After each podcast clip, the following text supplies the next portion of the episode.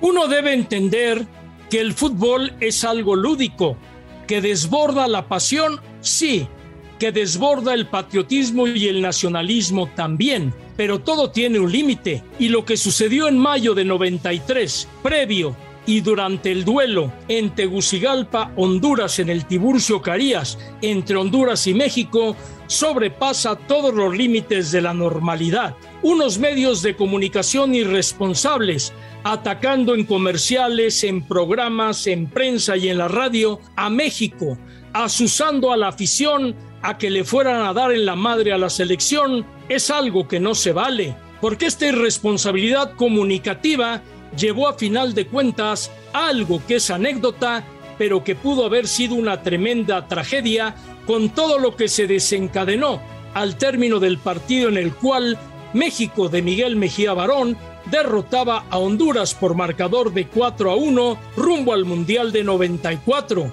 Finalmente, esto queda ahí, pero la barbarie que ahí se vivió costó algunas vidas y costó daños materiales.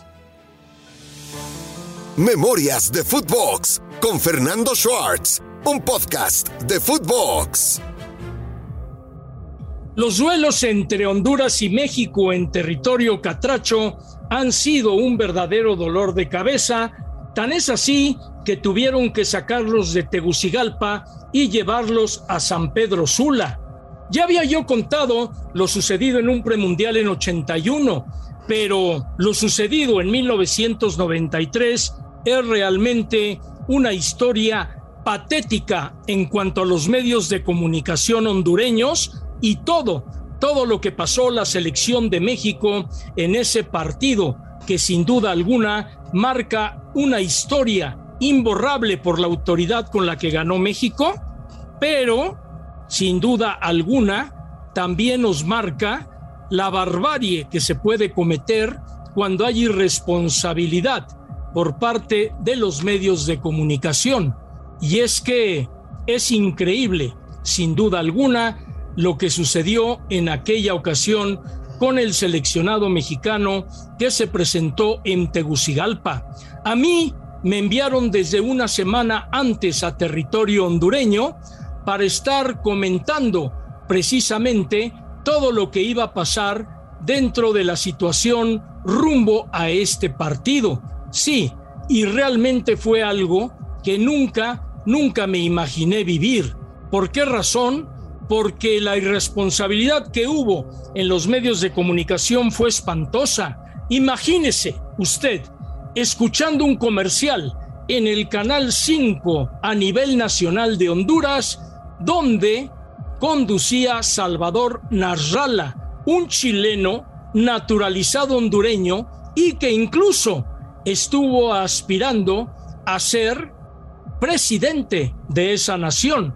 Pues bien, en ese canal y con la voz de Narrala decía claramente dentro de su expresión, hondureño, si no tienes nada que hacer el domingo, no vayas tampoco a tu servicio militar, ve al Tiburcio Carías y vamos a ver cómo Honduras le da en la madre a México. Sí, esa era la campaña y esa campaña era secundada por Diógenes Cruz, el periodista deportivo radial hondureño, que a través de la radio y a través de la prensa hondureña manifestaba constantemente Vamos, vamos a ver cómo se le da en la madre a México. Somos mejores que México. Hazte sentir en la cancha. No le permitas a los mexicanos un solo respiro etcétera, etcétera, etcétera. Sí, así fue todo el entorno que se formó en el entorno de este partido. La selección mexicana, el día que iba a reconocer la cancha del Tiburcio Carías, saliendo del Hotel Maya, donde regularmente se hospedaba cuando estaba en territorio catracho, pues resulta que los jugadores y el cuerpo técnico encabezado por Miguel Mejía Barón se tuvieron que ir y regresar en taxis. ¿Por qué? Porque el camión que proporcionaba la Federación Hondureña de Fútbol en ningún momento llegó a recoger al equipo mexicano. Pero ojo, la audacia y la astucia del mexicano Ya se sabía que por la noche los hondureños iban a darle serenata, entre comillas, al equipo mexicano, que era la serenata, gritos, improperios, tamborazos, música, cohetes y todo lo que usted quiera y se puede imaginar en contra, en contra de los mexicanos para no dejarlos dormir y que con ello su rendimiento disminuyera en el terreno de juego. Bueno, pues Miguel Mejía Barón, su cuerpo técnico, los federativos, ya tenían muy cantada esta situación. ¿Y qué fue lo que hicieron? En las cajuelas de los autos o también escondidos en asientos de autos, poco a poco, poco a poco, se fueron llevando a cada uno de los futbolistas a otro hotel que quedaba a 750 metros o a un kilómetro para que los jugadores pudieran descansar y para que los hondureños pensaran que el equipo mexicano estaba molesto por su serenate y que no iba a dormir, Miguel Mejía Barón estaba parado ahí afuera del lobby del hotel con otros integrantes del cuerpo técnico y utileros, mientras los jugadores dormían en otro hotel, Miguel daba la cara para que pensaran que el Tri se encontraba en el hotel donde se llevaba a cabo la serenata, un movimiento magistral para que el equipo pudiera descansar y no fuera sometido a esta tortura de gritos e improperios que es muy común cuando se visita Centroamérica. Bueno, ya sucedió esto y nos reíamos los periodistas que nos quedamos en ese hotel de la Serenata porque vimos tronar cohetones dentro de los balcones donde supuestamente dormían los jugadores, pero nunca se imaginaron que ya los habían movido. Al siguiente día, el domingo, pasado el mediodía, llegamos al Tiburcio Carías porque el partido arrancaría por ahí de las 3, 4 de la tarde. Era una fortaleza militar. Nunca, nunca, nunca me había tocado transmitir un partido rodeado por un ejército de armas largas que buscaban controlar todo lo que se vivía dentro de ese estadio. Recuerdo que Ramón Ramírez se me acercó cuando el equipo tricolor llegó al estadio y me decía, es que no puedo creer esto que estamos viendo. Va a ser un partido muy complicado por todo el entorno. Y sí, esto se sabía perfectamente. Un equipo mexicano donde había grandes figuras como Jorge Campos, como Hugo Sánchez, Claudio Suárez, Luis García, Luis Flores, estaba también por supuesto Ramón Ramírez, Miguel España, David Patiño, Luis Miguel Salvador, jugadores que conformaban aquel equipo de Miguel Mejía Barón, donde también se encontraba Nacho Ambriz, el hombre que le pegaba pero contuvo, sin duda alguna, a la portería rival. Este partido ante Honduras el 2 de mayo del 93 era mantener a México en la cima. Bueno, pues vamos a ver que en ese partido el equipo de México se vio totalmente autoritario en el terreno de juego, ya que gana el partido por marcador de cuatro goles por uno. Y es que en el primer minuto, una falta se cobra muy cerca, muy cerca del área, y Alberto Garcíaspe con esa zurda privilegiada colocaba el balón en el ángulo superior izquierdo para poner a México arriba un gol por cero. En el segundo tiempo, los Luises, Flores y García anotan el segundo y el tercero y después viene el autogol de Smith. México se lleva la victoria en Tegucigalpa en el Tiburcio Carías por marcador de cuatro goles por uno. Al término del partido, llamo a Luis Flores y a Luis García para hacerles una entrevista al término del partido.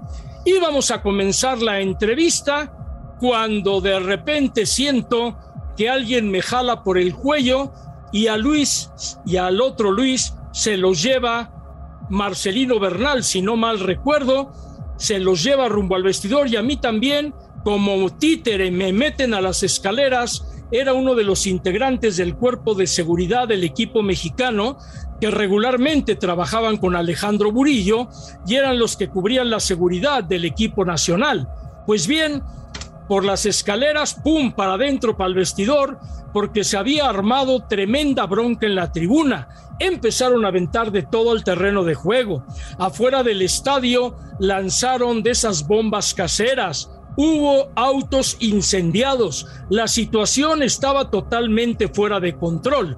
El equipo mexicano permanecía en el vestidor que tan solo era separado por una reja de donde nos encontrábamos los periodistas afuera del vestidor, esperando nos permitieran entrar para platicar con los jugadores y con el cuerpo técnico, algo que en 1993 sí se podía hacer y ahora ya no. Llegó la instrucción de Alejandro Burillo que se abriera la reja y que los periodistas no resguardáramos también en el vestidor junto con los jugadores mientras se calmaba todo lo que estaba sucediendo en el alrededor. Pues bien, nos metemos y ahí dentro del vestidor, mientras los jugadores se duchaban, por una de las ventanitas que daba hacia la calle, aventaron bombas de gas lacrimógeno. Aquello se empezó a llamar de humo, gas lacrimógeno que hace que ardan los ojos y lo que se hizo fue a una sola voz. Yo me encontraba platicando, lo recuerdo perfectamente, con Jorge García Rulfo, arquero suplente de la Universidad de Guadalajara en la selección mexicana. Alcanzamos a tomar una toalla para taparnos los ojos y uno a uno porque el pasillo era totalmente angosto, salimos en forma ordenada a la cancha. Imagínese jugadores, cuerpo técnico, periodistas, directivos, seguridad. Estamos hablando de más de 50 personas y en una situación de pánico todo se puede salir de control, pues todo fue en forma ordenada y la selección de México y la propia selección de Honduras, más los periodistas, estuvimos sentados en la tribuna del Tiburcio Carías esperando que toda la violencia que se había generado afuera del estadio fuera controlada por la policía. Y para no hacer el cuento largo, después de más de cuatro o cinco horas y resguardados por el ejército, nos trasladaron al hotel donde se encontraba la selección, nos estuvieron resguardando toda la noche hasta que por la mañana nos llevaron al aeropuerto Toncontín para poder despegar en vuelo charter de regreso a la Ciudad de México. Y es que este aeropuerto Toncontín tiene una característica muy especial. Su pista es muy corta, casi el avión frena cayendo rumbo a un barranco. Entonces, como está rodeado por muchos cerros y no hay muy buena iluminación, cuando oscurece no se permiten ni salidas ni entradas, por lo cual se tuvo que quedarse esa noche en Honduras, cuando regularmente en Centroamérica se juega y terminando el partido en vuelo charter, prensa, selección, y todos los integrantes regresábamos a México en vuelos que organizaba a través de su agencia de viajes el ex árbitro Javier Galindo. Así las cosas en una visita tal vez la más patética y complicada que me ha tocado vivir con la selección mexicana en una eliminatoria rumbo a un mundial. Un 2 de mayo de 1993 que no se olvida. Y aunque Diógenes Cruz en la semana nos había invitado a comer a su casa y que todo era miel sobre hojuelas y que ya éramos cuatísimos y que todo lo del 81 quedaba olvidado. No pasó así porque la campaña que hicieron sobrepasó todos los límites y de ahí vino un enfrentamiento fuera de la cancha que no tenía necesidad de ser, algo que pudo haber terminado en una tragedia mayor, pero que afortunadamente el día de hoy se puede contar como una anécdota más, donde México se fajó los pantalones, ganó en la cancha, mostró carácter ante la adversidad y los hondureños, pues los jugadores y en sí mucha parte del pueblo hondureño son los menos culpables. Los radicalistas, más y Diógenes, los culpables de algo que pudo haber terminado en una tragedia cuando solo era un partido de fútbol eliminatorio. Una historia más. Hasta la próxima. Esto fue Memorias de Footbox con Fernando Schwartz, exclusivo de Footbox.